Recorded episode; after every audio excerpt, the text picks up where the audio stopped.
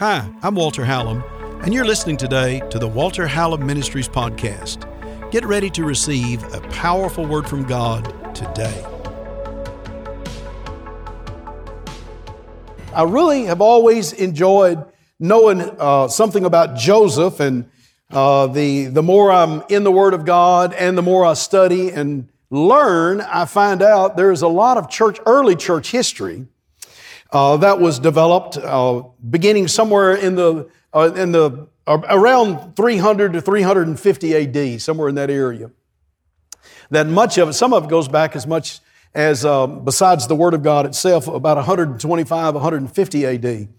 And so uh, there would have been a lot of living people still that it and their children and their grandchildren that would have had personal encounters with Jesus Christ still during that particular time. And as the movement of Christianity began to grow and sweep and continue to go, one of the things about the early church fathers, they were, there were many of them that were great authors. They were great writers. Uh, if you were over in the Middle East and you're in Europe there, and all over Europe, there were great historians. And there, there's fascinating things that for millenniums now have been there uh, you can go to the Middle East today. I was studying some things recently, and you can see uh, the church. Of, uh, go to uh, Bethlehem, and you can see the Church of the Nativity, which is interesting. That's the actual place, uh, and I believe it is the actual place where Jesus was born. Only not just that, you know, ornate building itself. Uh, you have to go down below that building because below that building there's a whole nother a building down below it, another place down below it, not necessarily a building, but a whole different place. And uh, it was built on top of that. And it was uh, preserved. And I believe God has used people uh, for, you know, well over a thousand years, obviously, uh, to preserve many of the Christian areas so it, it goes with our history to go along with our faith that comes from the Word of God. So we don't have to just live on imagination. Can I have a better amen? amen. And um, so, uh, in, anyway, uh, around 350 or 360, right in that area, uh, there was a lady named uh, Helena who was actually the mother of Constantine. And she, having become a convert, and was fascinated with Jesus.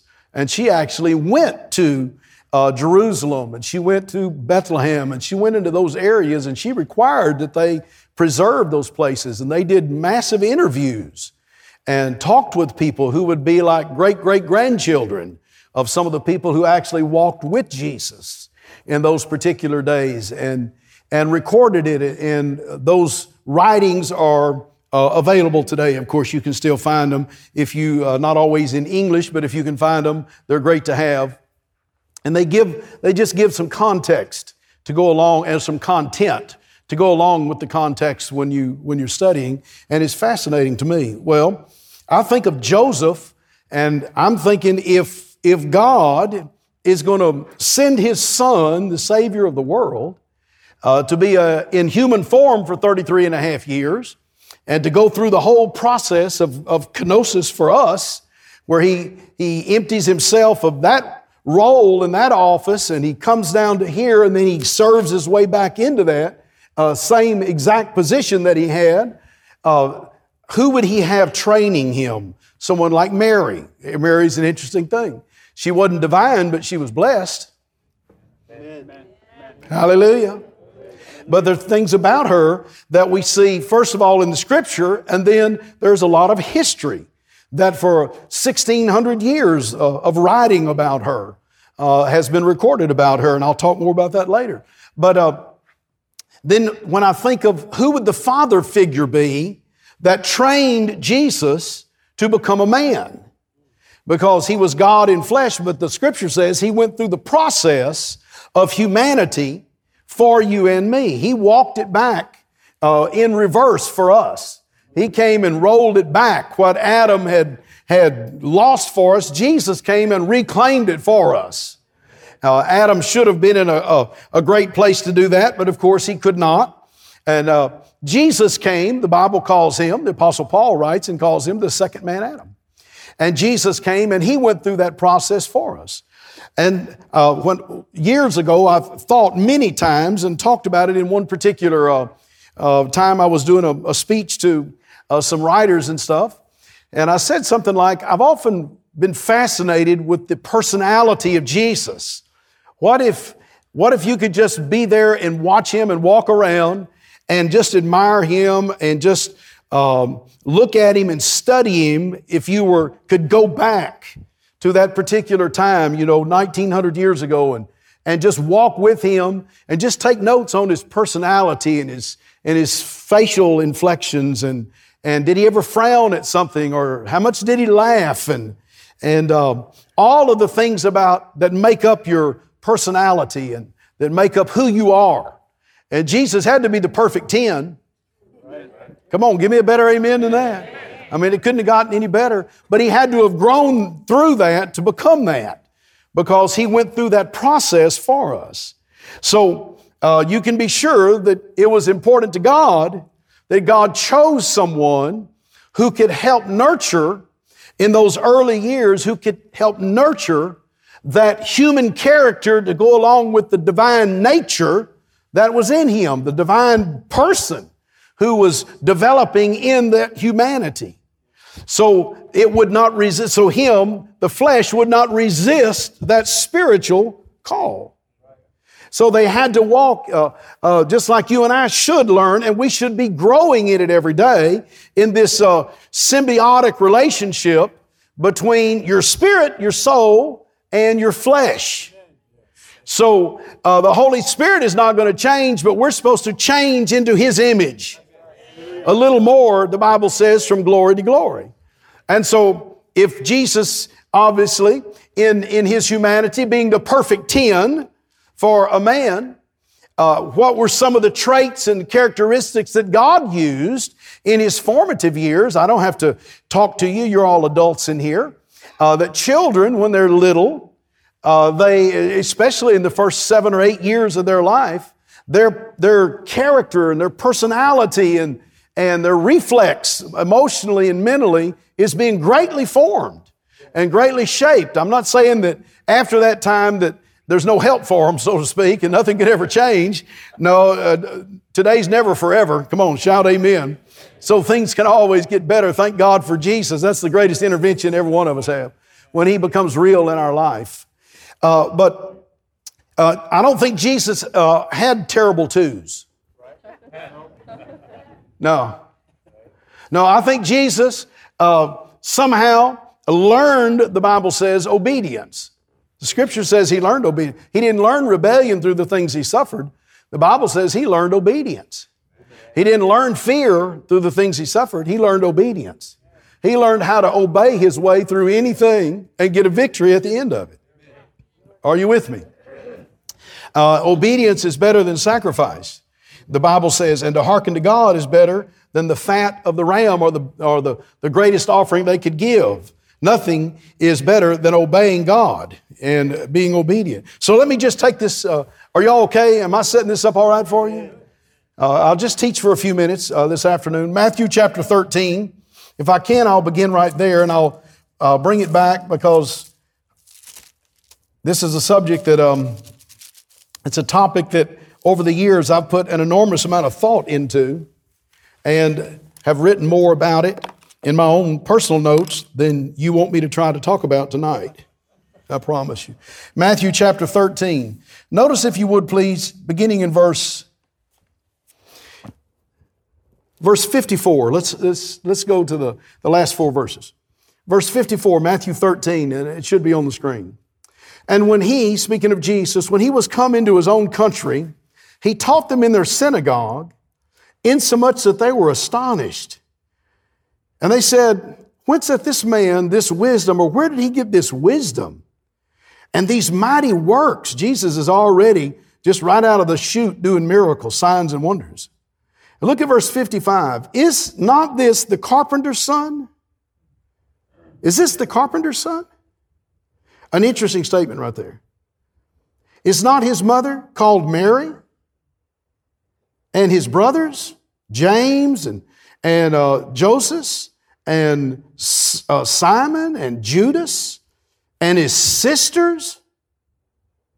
Are they not all with us Whence then hath this man all these things? Now, I know that in some arenas, that almost gets you in a fist fight to read that right out of the Bible because Mary had at least seven children. Because there's four of Jesus's flesh brothers that are given out, plus uh, his sisters, that's a plural, there were at least two of them, and then Jesus himself being the first, so that would be at least seven. And they're named in the scripture right there. And so Jesus not only was born of the virgin, but she didn't stay a virgin. Come on, be adult with me. All of her life, because she, of course, was married to Joseph and they had another family. And you can be sure the two of them knew that there was something special about this first one. Give me two big amens right there. And they knew that one didn't get on this planet the same way the rest of us did. And uh, there was something inside of them. They were selected by God. They were chosen by God uh, to do what they do. Uh, many uh, times we hear the traditional thought, and I, and I really don't take joy in necessarily melting down tradition that is sometimes not always in line with the Word of God. It's kind of in line with the Word of God, but not always in line with the Word of God. Uh, and so uh, there are a lot of things that we choose to believe because we saw a movie, or we heard something, or somebody told us when we were young, or we heard the song, but we can't necessarily find it actually in the Bible. Uh, for instance, Jesus was not, uh, I mean, uh, Joseph was not a poor carpenter like this poor carpenter struggling, hardly going to get by and all that stuff. Uh, I personally do not believe, nor, do, nor was Mary. I'll talk maybe about that on uh, Sunday. Uh, Mary wasn't, she didn't come from a poor family at all. History is well written on that. And then we'll see some things in the scripture. But they were virtuous, they were godly, uh, and, and they were skilled, uh, especially Joseph. Joseph was very skilled. You'll notice the scripture right here. It says, Is this not the carpenter's son? Now, the carpenter, of course, would have been Joseph. And his son, they, they thought that Jesus was the flesh and blood son of Joseph, the carpenter. But the word carpenter there is not the word for just a common carpenter. The word carpenter is the word tekton, T E K T O N. Come on, say, I will never forget. Never forget. Tekton. It's the Greek word. Those of you that like to do word studies, you'll see it. And, and a, a tekton was not just an average, low paid uh, carpenter or anything of that nature. Uh, the word tekton, and if he's got it, put it up on the screen for me if you've got it up there.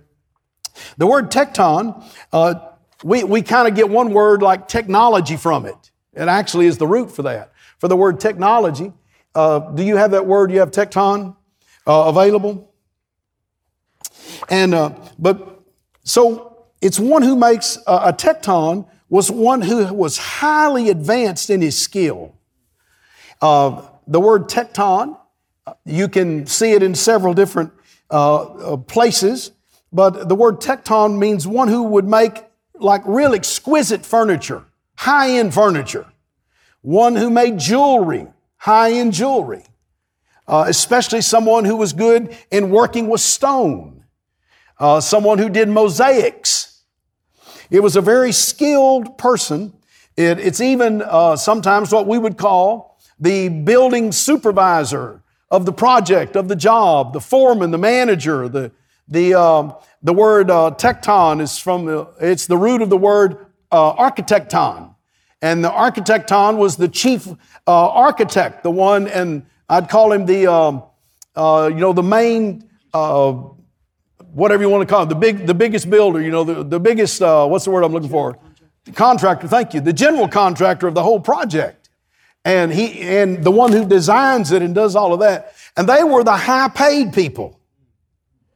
Uh, and so Joseph was a tekton, the Bible says emphatically. And he was not somebody that just kind of got by. Now, he was out of the town of Nazareth uh, for, for most of his life right there. And right outside of Nazareth, there's four miles out of Nazareth, still there today, outside of Nazareth, uh, is another sound, uh, another city uh, called Sepphoris. Uh, it's about four, maybe maximum five miles, depending on where you go from, called Sepphoris. And it is a beautiful city. It, it was built by one of the Herods, a guy named Herod Antipas, uh, because he needed a big banking center. He needed a place as the, uh, the empire was expanding, they needed to be able to uh, bank there. They had, uh, it was a place of affluence. Uh, the wealthy lived in Sepphoris, especially the highly educated, the wealthy lived there. That's actually where Mary was from, where she grew up, and where her father was one of the head scribes at the temple there. That's an interesting thing. We'll talk about that more on Sunday. And um, so in Sepphoris, uh, it was a place of commerce, but it was a place that was being built, and it was being built very exquisite. And you can pull it up on the internet and you can see it nowadays. And it's a very, very cool place to live. You'd want to live there. Uh, it'd be a very nice place to live. And so it's been around for quite a, uh, quite a while, obviously. Well, Joseph was a tekton who worked in Sepphoris a lot. Uh, he probably resided in Nazareth and then would go into uh, Sepphoris and do his work. Uh, because that's where the money was, that's where the big high end buildings were being built, the homes, the, the buildings, and things of that nature, and all the architectural things and uh, artistic things that he was involved in. His name was Joseph. And while he's there, in all probability, historians say, because he was a man who went to the temple, he was a man of custom, he was a man of faith. Uh, the, one of the top scroll scribes um, was uh, uh, Mary's father. And the scriptures give his name and all that stuff. Uh, his father was her father. And so uh, they would have met, and when a young girl in that day, especially, as she began to grow up, uh, after she passed 12, by the time she was 13, they were looking for a husband. Not the girl, the mom and daddy were. Mary was probably around 14 years old when she was betrothed to Jesus. If, if, the, if history uh, repeats itself in that, and if culture repeats itself, she would have been about that amount of time, and the betrothal in those days was different. Once a family or individuals had made a decision to get married, that they were going to be betrothed, then they spent one year uh, in, we'll just call it counseling, learning how to be married. They could not have sex, they could not come together. They were in a one year planning to be able to get married. Uh, it's not necessarily a bad technique. Can I have two amens on that? And so they would be learning about uh, being married because I promise you, you can get married, but when you get married, you're going to learn how to be married. And the more you can learn about how to be married before you get married, and I'm not talking about sex, the more you can learn about it, I promise you, the better off and the greater the foundation will be the day you say, I do. Uh, but that being said, praise the Lord. Y'all doing okay? So Joseph would have met Mary's uh, parents, or definitely uh, her father, because of just the temple and because he was a well respected, well known, he's got a career, he's a tekton already. Uh, he is not just a, a struggling carpenter trying to, uh, you know, hold out to the end. And I think that's really powerful that God uh, chose someone like that to be the male model uh, that was going to train his son to be able to contain in his early humanity, uh, up at least until he was 12, uh, to contain that glory of God that was in him from the time he was born. Instead of rebelling against it and fighting against it. And so we see some things about him that I personally think are pretty interesting. Is this interesting to y'all? Uh, so, uh, Joseph, it was believed, would work in Sepphoris, which was once again a real booming city. And there he met them. And I believe that he was good at what he did, or he would not be classified because the city, the people knew him as the tekton. It's not like he was trying to label himself. They said, Is, is this that tekton, that carpenter? Is this the tekton's son? And the people knew about uh, who Joseph was, and that's how they would describe Jesus. Like he's that rich builder He's that rich contractor. Is that his boy? And that's how they were talking about him. You mean that guy that does all of that great mosaic and that great work and, and all, that's his son? Where did he learn that kind of wisdom and where did he get that kind of power to do those mighty acts? And that's how they would identify Jesus. I just think that's interesting. Yep. Hallelujah. What's your reputation? What, what's your reputation? I'm just asking. I mean, don't tell me. But just think about it. Can, can I just ask you to stop going around giving your reputation like you're an ex uh, divorcee or an ex drug addict or you're an ex this or an ex that? Now, if God gives you an opportunity uh, to give a, a, testimony and a witness, to get someone saved and all of that, you use what you've got going to it. But the rest of the time, you're just extremely blessed. Amen. That needs to be your reputation, your everything about you. Come on, shout hallelujah. hallelujah. Because I want to remind you, you have children and you got grandkids. And sometimes what you talk about, about what you used to be, it almost comes out in a braggadocious manner. And it ought to be a remorseful thing, except God set me free from it. And that's where the bragging ought to start. Come on, that's where the joy ought to start. That's where the blessing, uh, it almost ruined, uh, they almost ruined full gospel businessmen and those ministries which were so huge and so powerful that were having such a huge impact in the 60s and the 70s and the 80s because guys became professionals. They just would go from chapter to chapter and uh, they would uh, get real good at telling about what they used to do and were used to be and the trouble they were in and all the women they used to be with and all the years they spent in prison, and all the drugs they used to do and all the partying they used to do and all of this and all the fighting and the murdering they used to and on and on and on. And they'd rattle on for 90 minutes about it and everybody be laughing and carrying on. And then they'd give Jesus five minutes of, well, but Jesus set me free from all that. Now I'm just a dull me. You ought to be giving God a lot more glory than you do the old story. Hallelujah. If the son sets you free, you really ought to be free. Hallelujah. Everybody's got dirt. Everybody's got a yesterday. I don't care who you are. Everybody's made of dirt. Everybody's got dirt. Uh, uh, this just, just comes with the package. Plenty of dirt. That's right. But uh, you know, you ought not be glorying in your dirt. But we should glory in the God of our salvation. So anyway, my question of it is, um, uh, when, when, even when you bring up some of those things, make sure you season it correctly. Don't ever make it sound like it was more fun. Like, man, we used to do this, we used to do that. We said, now all we do is go to church. I mean, you just telegraph to that kid stuff that it's hard to get it back out of them once you do that. Praise the Lord. Hallelujah. Look at two people and say, we should have stayed home tonight. Uh, use wisdom in it. Come on. You're who you are today because you are so far ahead of where you used to be. So we don't glory in our used to. Hallelujah. And once again, all of us have a past. It don't make any difference who you are. We've all got them. Thank God it's there too. It's in the past. Praise the Lord. Amen. But Joseph was a faithful man. The Bible says that in, in, in Luke chapter 16, verse 11, that he that's faithful in little things he said, He's that's faithful with a little money. God will make him ruler over much. And I think Joseph, uh, at his age, which was probably around the 30 year age, he, was, he would have been a little bit older than, than Mary, all historians say. Uh, but he was developing his skill set and his character. And the, we'll read about it here real quick, and my time's about up uh, because I promised I could do this for an hour, uh, but and I'm not going to.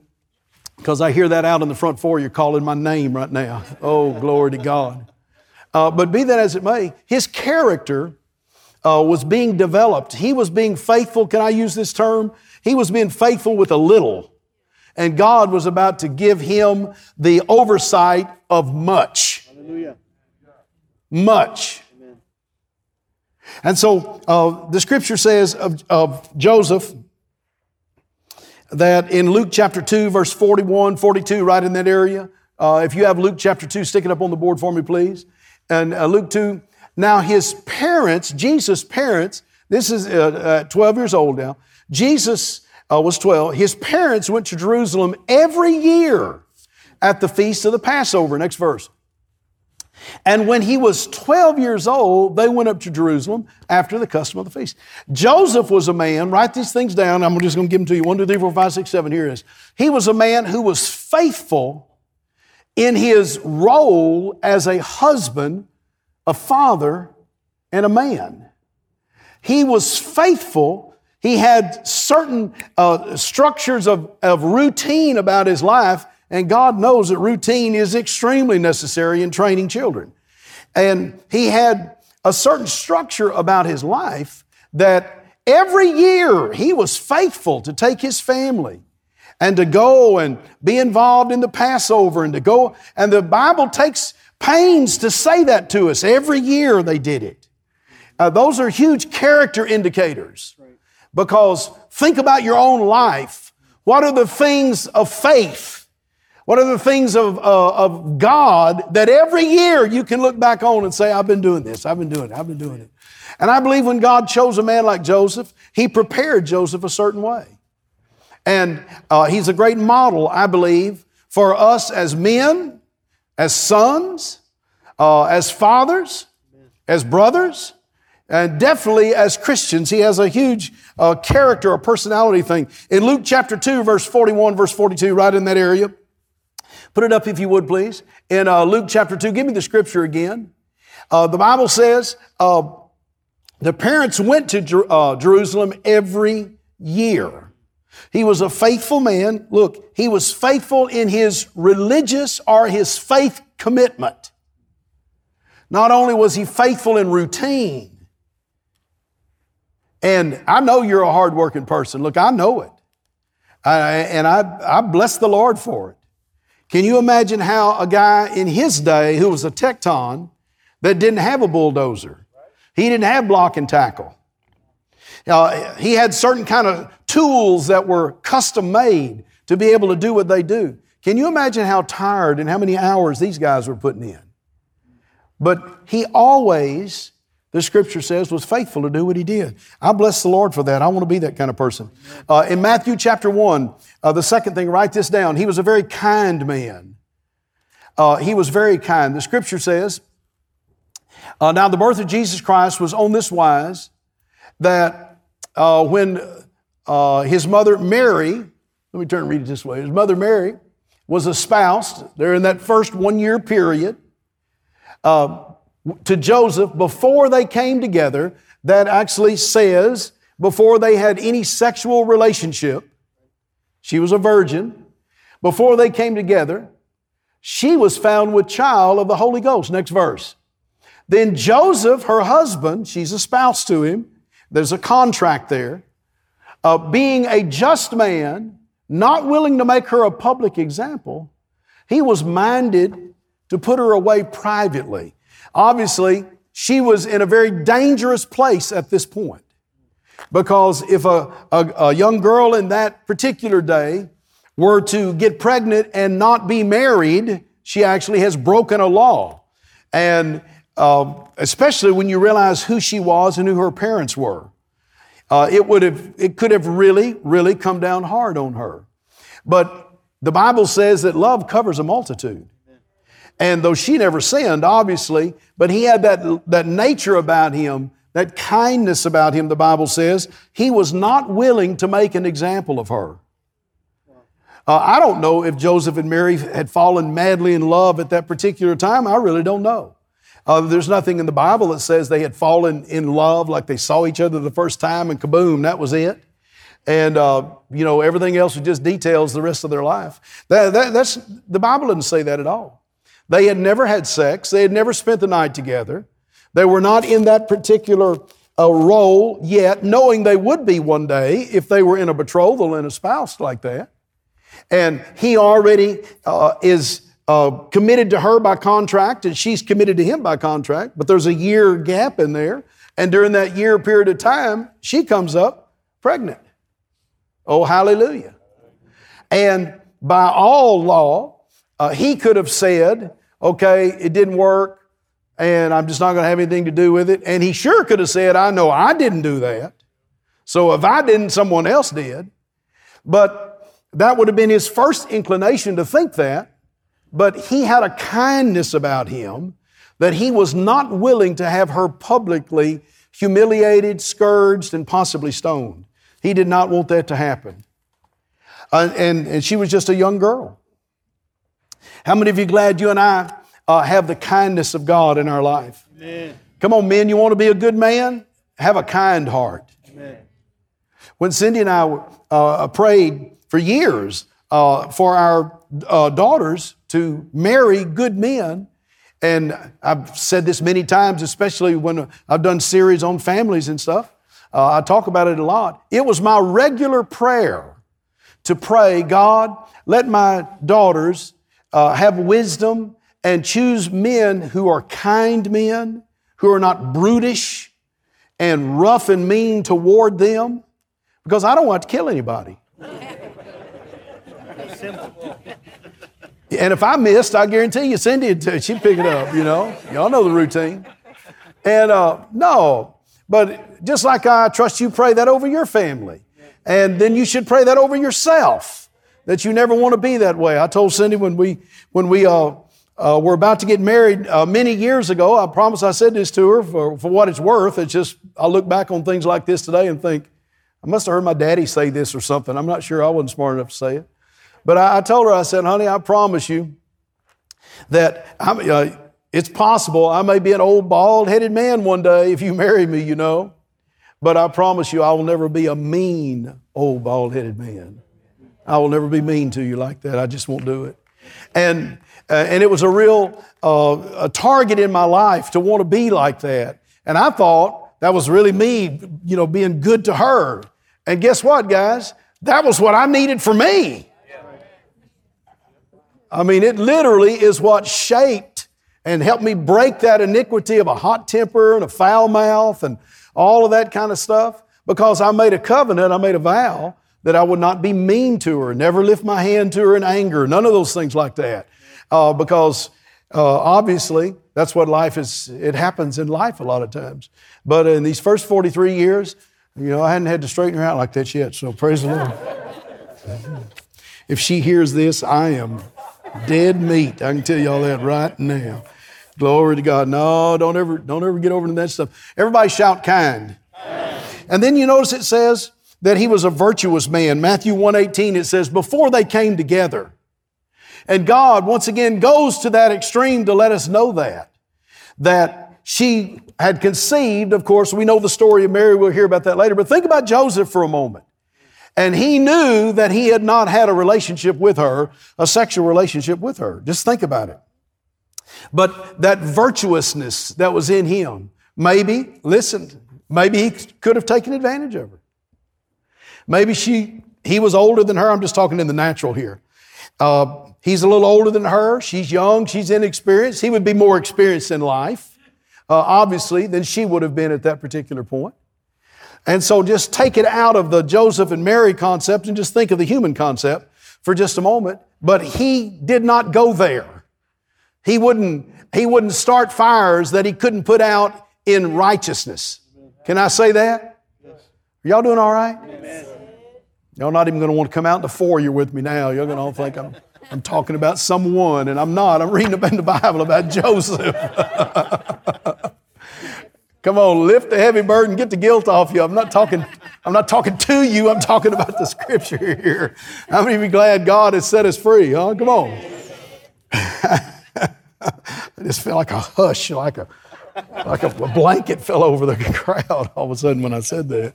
Maybe that's where I need to go next week with this. And um, so he was a virtuous man. He was a, a pure man. Then the fourth thing, he was a just man. In Matthew 119, it says that he was a just man, and just meant that he wanted his life to have an innocence, a, a purity, an innocence to it. He, he did not want to be a person who had a lot of guilt in his life. An interesting word to me. Uh, but he was that kind of a man. God help us to structure our life in such a way that we don't just get away with something, but then we have to live with the guilt of it but God, we don't want guilt in our life. We want to be just people. Come on, shout hallelujah. And then the fifth thing, it says that he was, uh, Matthew 120, that he could hear God. Look at verse 20. God speaks to him in a dream and begins to talk to him. Uh, when he thought on these things, behold, the angel of the Lord appeared unto him in a dream. saying, Joseph, son of David, fear not to take Mary your wife, for that which is conceived in her is of the Holy Ghost. I don't care who you are. If you believe it, you're a spiritual man. Come on, shout hallelujah. hallelujah. Uh, this one doesn't take a theologian to figure this one out. If God appears to you in a dream, starts telling you that, uh, that Mary is, uh, has been impregnated by the Word and the Spirit of God, and you believe it so much that you act on it. And when you believe it, you don't believe anything that you don't do. I can just tell you that right now. Uh, people say, I believe that. You know, I believe in Jesus, but I don't live for God. Well, I don't think you believe anything you don't do. And so it's very important uh, because it's not a matter of what you are ex- internally always uh, that impresses anyone. It's how you uh, put that into action in your life. And you and I should be doers of the Word of God and not just hearers only. The Bible says deceiving ourselves. It's very wise that we understand it. Come on, shout hallelujah. hallelujah. So he was a very spiritual man because, now listen, because he could hear God, now listen, in a time of stress, pressure, and anxiety. Put yourself in Joseph's place for just a moment. We know Mary, I mean, we see the story of Mary and, and we see all the pictures and we see all those wonderful things, and rightfully so. But just take that out of the picture for a moment and just think of the guy she's engaged to. And for him to believe that not because she said to him, but because God said to him. And he believed it. Oh, hallelujah. You know, it's a great thing if Pastor Hallam says something to you and you say hallelujah. It's another thing though, if you're studying the Word of God, you're praying or whatever, and God says something to you and you act on it. Woo, glory to God. Then you're just beginning to grow into that spiritual role. This is the kind of man that would have trained uh, Jesus in his male humanity. Man, what a great guy. Hallelujah. Uh, the sixth thing, uh, in Matthew chapter 1, verse 24 and 25, he, he obeyed. Joseph, being raised from his sleep, did as the angel of the Lord uh, had spoken to him to do. That's so powerful because he was an obedient man. My time is up. He was an obedient man. He was a guy that, that obeyed. He was spiritual. He acted on it. He acted on it. Imagine if you're Jesus, young boy, being raised up, and your, your father model in front of you is a man that obeys God. This is Walter Hallam, and I want to thank you for listening today and just receiving that good word of God that you've gotten off of this podcast. You know, bringing a podcast to you, it's free to you, but it costs to take the gospel of Jesus to the world. You can be a partner, you can help support. Uh, men and women I found are so generous when the Word of God is coming into their life. They want to help take that gospel to someone else. You can text to give today to 832 981 1601. And you can give any support, any amount, and it will be a great blessing. And it will help take the gospel of Jesus uh, to someone else. We'll go the next day and the next day. So, text to give today, 832 981 1601. And I want to thank you in advance because without you and with others who support, it would be so difficult for us to get the good news of Jesus Christ into this great generation. Do your part today. Thanks for helping. I love you. I can't wait to see you on the next podcast.